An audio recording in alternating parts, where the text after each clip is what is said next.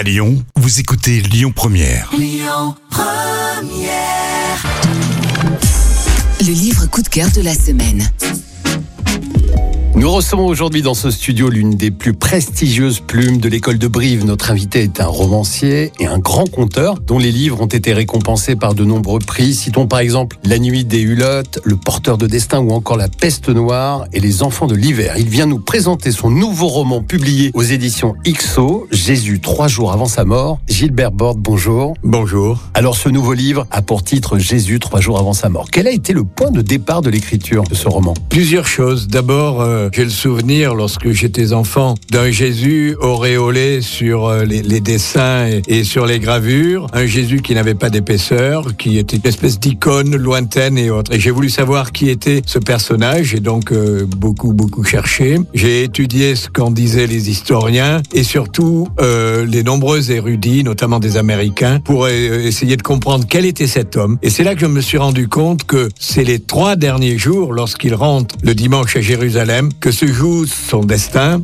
et peut-être bien celui du monde. On peut dire euh, finalement que Jésus a une véritable dimension politique. Absolument. Il faut savoir euh, qu'à l'époque de Jésus, la politique et la religion étaient étroitement liées. Jésus entre à Jérusalem avec un programme, des idées bien précises pour réformer la société de l'époque. Évidemment, ça ne plaît pas aux prêtres du temple, ça ne plaît pas à Hérode Antipas, ça ne plaît pas aux Romains. Pendant ces trois jours, ces personnes qui ne s'aiment pas vont s'entendre pour s'en débarrasser.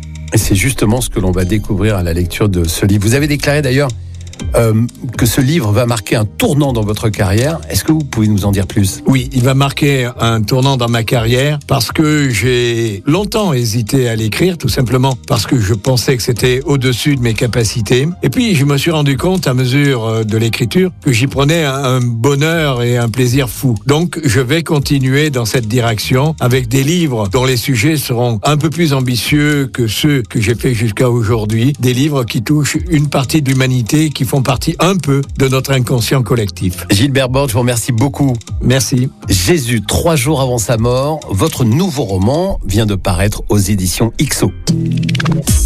C'était le livre coup de cœur de la semaine. Écoutez votre radio Lyon Première en direct sur l'application Lyon Première, lyonpremière.fr et bien sûr à Lyon sur 90.2 FM et en DAB+. Lyon Première